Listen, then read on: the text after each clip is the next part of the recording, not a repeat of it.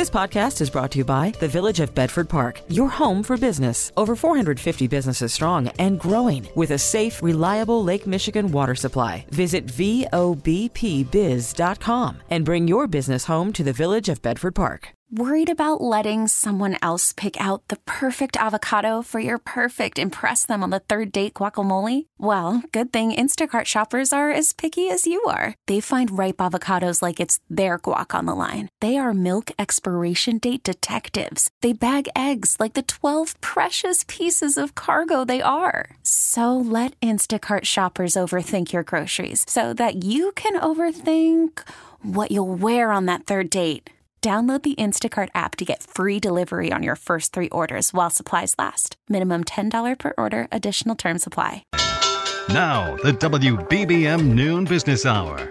1203, Wednesday, October 11th. Good morning, everybody out there. I'm Judson Richards in for Rob Hart. Well, Walgreens is getting a new leader as it moves toward a greater presence in healthcare. We'll cover that in our next segment right now on this Personal Finance Wednesday. We're taking a family approach to money. Joining us on the Village of Bedford Park Business Line, reminding you to bring your business home, is Craig Bolanos, founding partner and chief executive officer, Wealth Management Group, Inverness, and Downers Grove. Craig, thanks so much for your time today. Now, we're talking about family investment clubs. First, could you explain what a family investment club is? Yeah, Family Investment Club is nothing more than an opportunity for family members, multiple generations to come together to create a shared investment account so we have a shared experience and the opportunity to get empowered through education by actually investing together.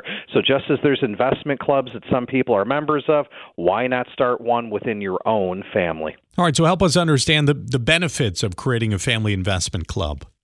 Well, you know what? For for so many people, I honestly think it's one more excuse for family to have the art of conversation. And when you have the art of conversation over a targeted topic, say an investment club that meets once per month or once per quarter amongst the family members, it's going to give everyone an opportunity to share ideas and be respectful of multiple points of view of how to invest and be a steward of this pool of money money that we've each contributed to. What if what if some parents are thinking, I don't know if I make enough money to have uh, this kind of a club? How, how would you, or what advice would you give for those that have limited resources? Well, you know, again, we're not talking about creating a foundation here. This isn't something that's going to require millions of dollars. and this isn't something that requires an equal amount of capital to participate. Again, if I put in 5,000, my son put in 3,000, my daughter put in 2,000, I have a 50% stake, he has a 30% stake, she has a 20% stake, and now that the cost to buy and sell stocks is really not that much, Justin, it provides a much much better economy of scale for all people to participate if they wanted to try this concept. All right, so let's talk about holding that first organizational meeting for a family investment club. What details do you think most importantly should be addressed first and foremost?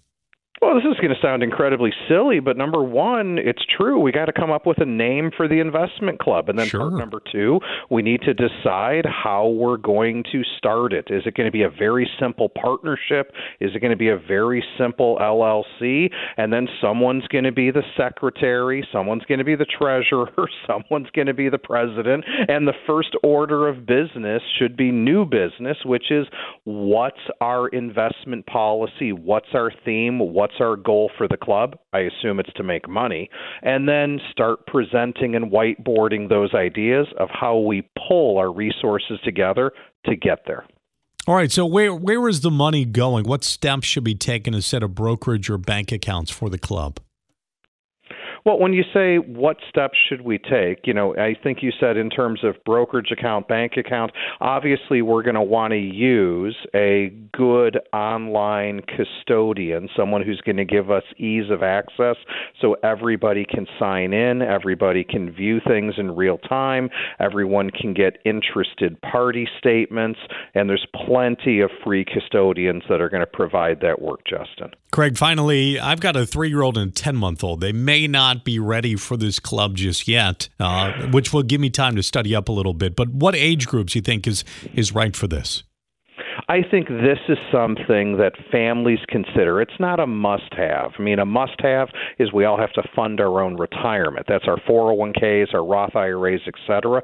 This is honestly deemed for intellectual gratification when the family member is littered with adults, right? Everybody has a job, everybody can contribute. And again, we're doing it for the art of conversation, we're doing it for idea generation, and we're also doing it for some sense of camaraderie. It's an opportunities for families to come together outside of something beyond holidays, birthday events, and various sporting endeavors.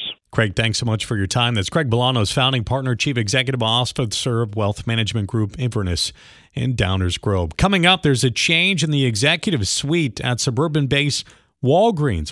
Cash, credit, debit, and totally free. The WBBM Noon Business Hour continues. Well, the Walgreens Boots Alliance has named longtime healthcare executive Tim Wentworth as its new chief executive. Let's discuss the move with Bruce Japsen, Chicago based healthcare writer for Forbes. And Bruce, thanks so much for your time today. New CEO Tim Wentworth has a sizable background in the healthcare industry. Why do you think he's a good fit, or do you think he's a good fit for Walgreens? Well, that, that remains to be seen. I mean, so so Tim Wentworth, he uh, is perhaps best known in the industry for those of you who um, have a pharmacy benefit manager, Express Scripts. He was the CEO of Express Scripts, which is a pharmacy benefit manager is basically a, a health insurance company for your drugs, and, and that company is based in St. Louis. So Wentworth is well known, and then of course Express Scripts was purchased by Cigna. What the the knock on the previous CEO, even though they didn't say this when they hired her, Roz Brewer, you know, she came from Starbucks and was the number two officer there. And they did some acquisitions, but it seems to be that Walgreens definitely wanted somebody with deep healthcare experience, and Wentworth has that. So Walgreens, though, I mean, I would say Wentworth would it'd be a good choice, but Walgreens is is a provider of healthcare and not a a payer, a health benefits uh, company, as it were. But so he clearly knows that side of the equation, and health benefits companies, including a pharmacy benefit company like Express Script, they pay Walgreens. So the fact that he knows the side of the business that's going to pay Walgreens and their pharmacists through people who have coverage, I think, is probably a uh, probably a good sign. But Walgreens, there's a lot of risk there because they have spent billions of dollars on Village MD, which is rolling out doctor clinics attached to Walgreens across the country. Bruce Wentworth is coming out of retirement to take the job, besides the obvious of, uh, I'm sure, hefty salary. What do you think his other motivations are?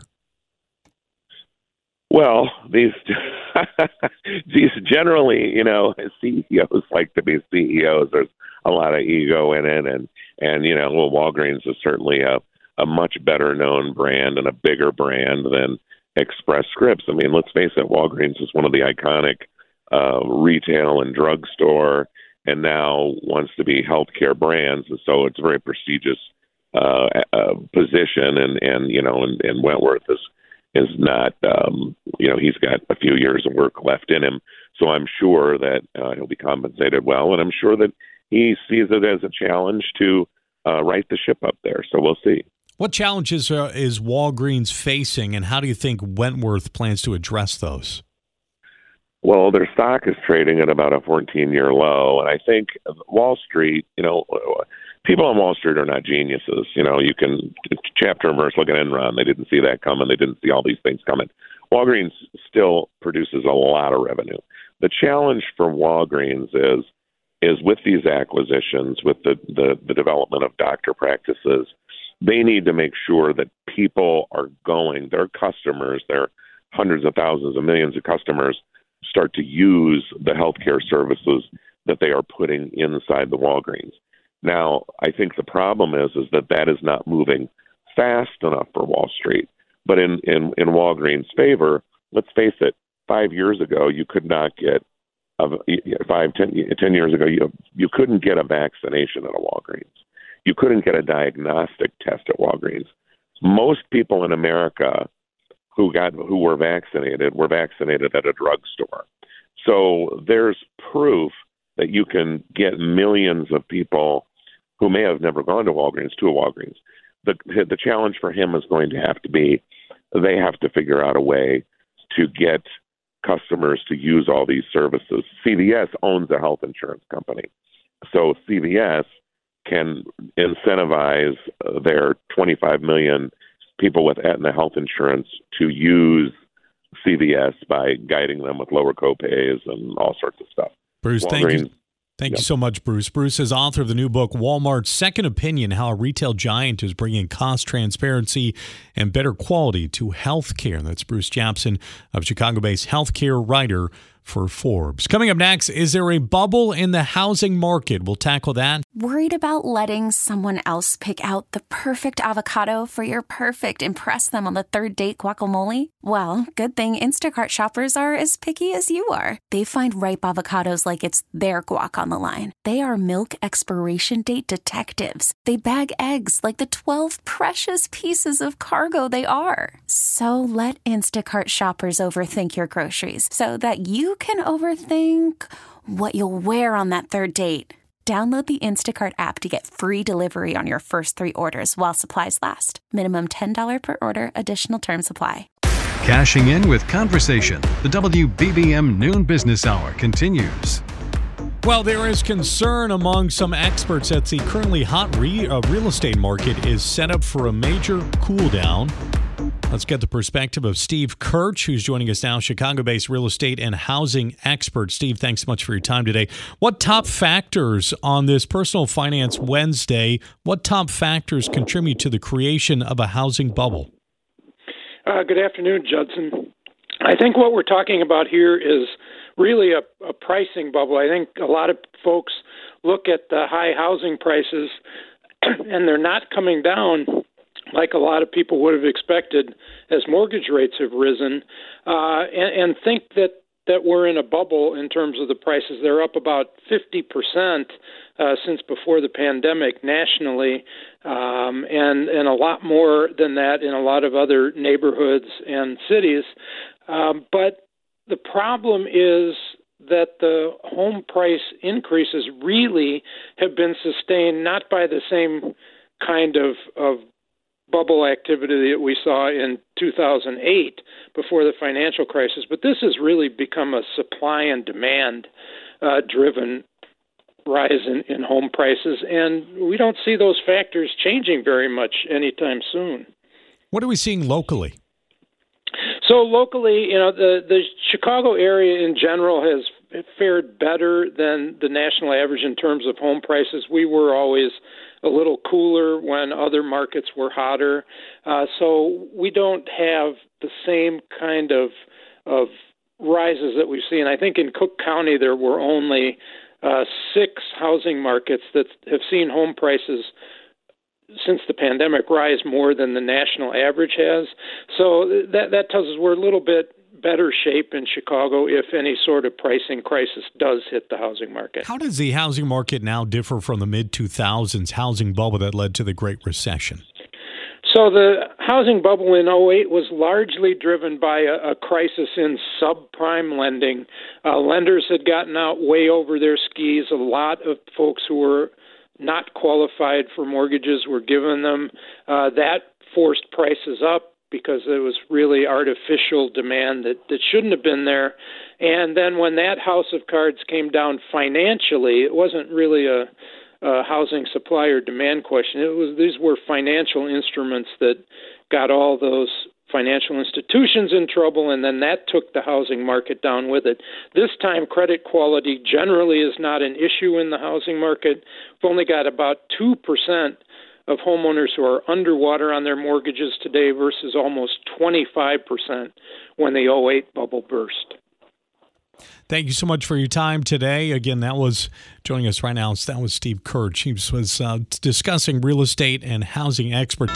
The WBBM Noon Business Hour continues. WBBM News Time, 1230. Good afternoon. I'm Judson Richards. And for Rob Hart, these are the top stories on News Radio WBBM. Israel responds to attacks from both its north and south. Chicago's mayor presents his first budget proposal. And in Personal Finance Wednesday, deciding whether downsizing your home is a good move. Also, a huge acquisition will reshape the oil industry in the United States. WBBM Business, the Dow down 101, S&P down 8, Nasdaq up 6. And that with the forecast. Again, we're looking at a high of 66 degrees today, a high near 60 expected tomorrow. We're seeing mostly sunny skies, 62 degrees, with a chance of showers coming up a little bit later today.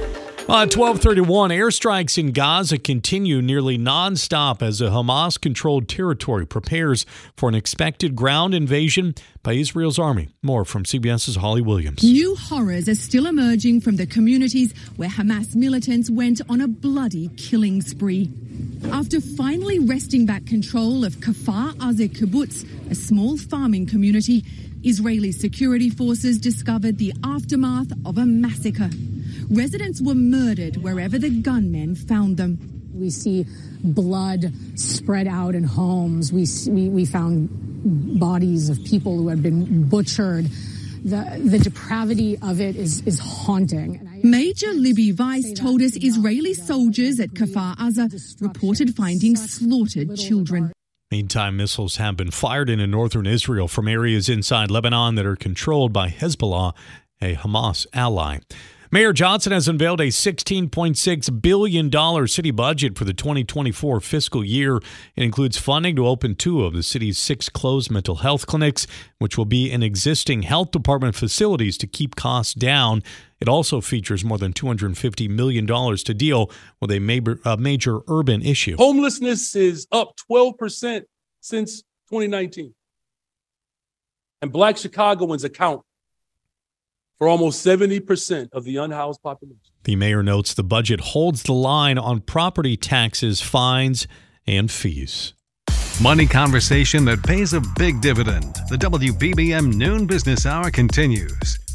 Joining us on the Village of Bedford Park Business Line, reminding you to bring your business home, is Tim Ghriskey, Senior Portfolio Strategist Ingalls and Snyder. They're in New York.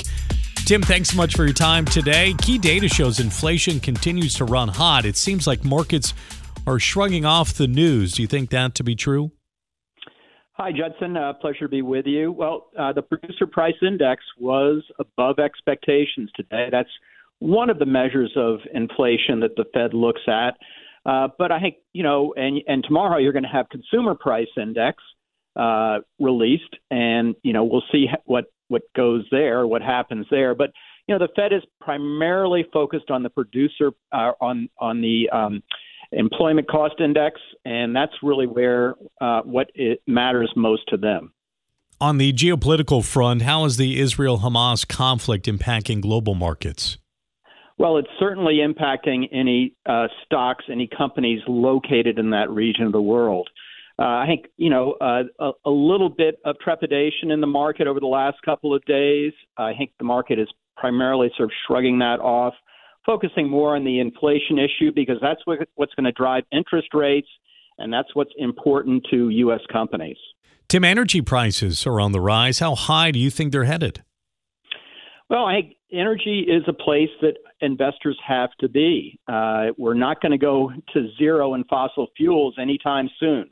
Uh, it's going to be part of our uh, our life uh, for a long time, for decades. Uh, so, you know, the the number in terms of how high the price is going to go, uh, it's just going to be volatile. It always is, and and you know, certainly geopolitics plays an issue there. Uh, but I think just in general, these companies are inexpensive, and it's a place where investors have to have exposure. What's the biggest threat to the U.S. economy right now, in your eyes? Well, certainly it's interest rates. You know, the Fed has been uh, raising interest rates aggressively for quite some time now. Uh, there's always the chance that they continue to raise rates to, uh, you know, quell inflation. Uh, we think they are close to being done, which is certainly going to be a, I think, a positive for the markets. It's what's driven the rally we've seen so far this year. Um, but uh, there's always the risk that they uh, raise rates again, and that's the biggest fear. Tim, what's your advice for those individual investors out there? Stay invested, invest for the long term. Uh, don't worry about the day to day swings of the market or of geopolitics. Uh, over the long term, you're investing in great companies and hold them for the long term. Any areas of the market that you you find to be cheap right now? Well, certainly we love technology, uh, and I think what's happening with artificial intelligence is, you know, a real game changer. Uh, those are not cheap stocks by any means. They've had huge runs. Uh, you know, certainly if you look at at uh, places like uh, finance, uh, I think that is a, a a sector that there are inexpensive stocks right now. Any tech companies that you think are, are on the rise that may not be on our radar that you think uh, should be? Well, they've, they've all moved big time. But, uh, you know, some of the old guard uh, are somewhat interesting. A Cisco and IBM, you know, these are, are much less expensive tech stocks, and they still have a big installed base uh, and there may be opportunities in those, many of those names. Tim, thanks so much for your time today. That's Tim Ghriskey, Senior Portfolio Strategist, Ingalls and Snyder there in New York. Up next, in Personal Finance Wednesday, why downsizing your home may not be your best move. An economy of words. The WBBM Noon Business Hour continues. It's Personal Finance Wednesday. In this segment, we're discussing the pros and cons of moving to a smaller home. Let's get some help from Guy Cecala, Executive Chair inside Mortgage Finance in Bethesda. That's in Maryland. Guy, thanks so much for your time today. For years, common advice for retirees was you need to downsize from a larger home to a smaller one. Well, that dynamic has changed. Help us understand why. Well, the traditional thinking was based on the fact that you could sell your older, um, larger home for more money than you would take to purchase your smaller, downsized home. There are a number of uh, challenges that have surfaced in the last few years, and they're fairly numerous. One of them is just higher home prices. You may have bought your house 20 or 30 years ago, don't have a mortgage, now you have to buy a house at a much higher uh, housing price market. Next thing is interest rates, which is always um, a challenge. And then there's just the availability of houses. There are not a lot of them to choose from. So it's not an easy step to take, and a lot of people are thinking twice about it. When does it still make sense for people to downsize? If you're moving geographically, it often makes um, sense, particularly if you're moving to a cheaper housing market area. Um, sometimes you can make the math work on that, and sometimes um, people are doing that. They're trying to be closer to uh, grandchildren or their own children or something like that. But that's not every case, and it really depends on the individual circumstances and what you can get a smaller house for. In many cases, some people are trying finding out they have to pay more for a smaller downsized house than they um, did on what they got from their original house. How concerning is it for people making assumptions about the interest rate? Like, you know, if you're close to seven or around seven, where you're going to buy, and you're going to say, well, in two years, I'll be able to refinance. How, how risky is that assumption? Um, it seems to be getting riskier and riskier. no one thought that we'd be um, near 7% or above 7% for so long. So I think there's definitely a risk there. I think really downsizing, um, if you're committed to that, you have to think about renting. Um, renting is a good first step. You're not making a total commitment and it may be um, a good interim step while you monitor interest rates. Finally, Guy, what's your number one piece of advice for those considering downsizing? Um, do the math.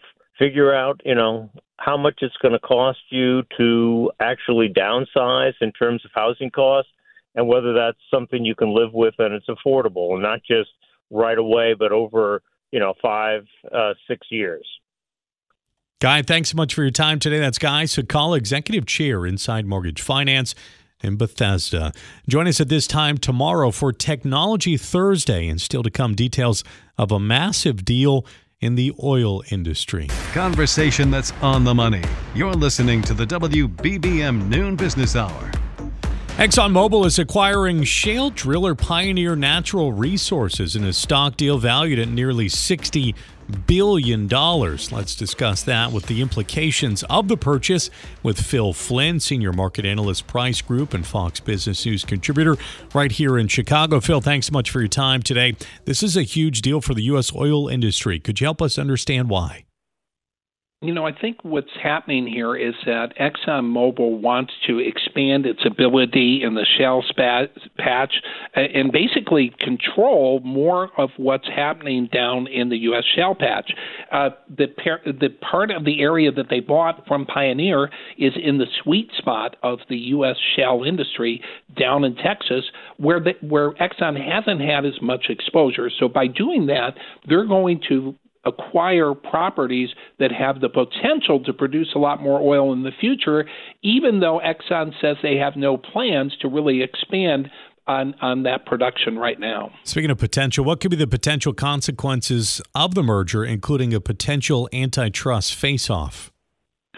I don't think we're going to get an antitrust face off here because really nothing's going to change for the U.S. consumers. Uh, so I don't think there's going to be a lot of blowback on this merger. I think what you're seeing here is a, a, a minor company being bought by an oil major. Um, and I think you're going to see more of that. Let's face it, these smaller shale companies right now are printing cash. They're doing very well. And some people might argue that Scott Sheffield sold to ExxonMobil cheap and that he should have held out a little bit more. But I think if you look at the big picture, what it means for the U.S. energy industry is that the smaller players are looking for an exit strategy because they're really concerned about the regulatory environment they're facing, and they might, you know, Pioneer, I think, took a lower price just to avoid what could be coming on the regulatory front, um, you know, as far as ESG and other issues. Phil, ultimately, what do you think this means for oil prices long term? You know, I don't think it matters a lot. Listen, I think the bottom line is is it's shale oil. Uh, we have plenty of it in this country. I think ExxonMobil is going to continue to produce it.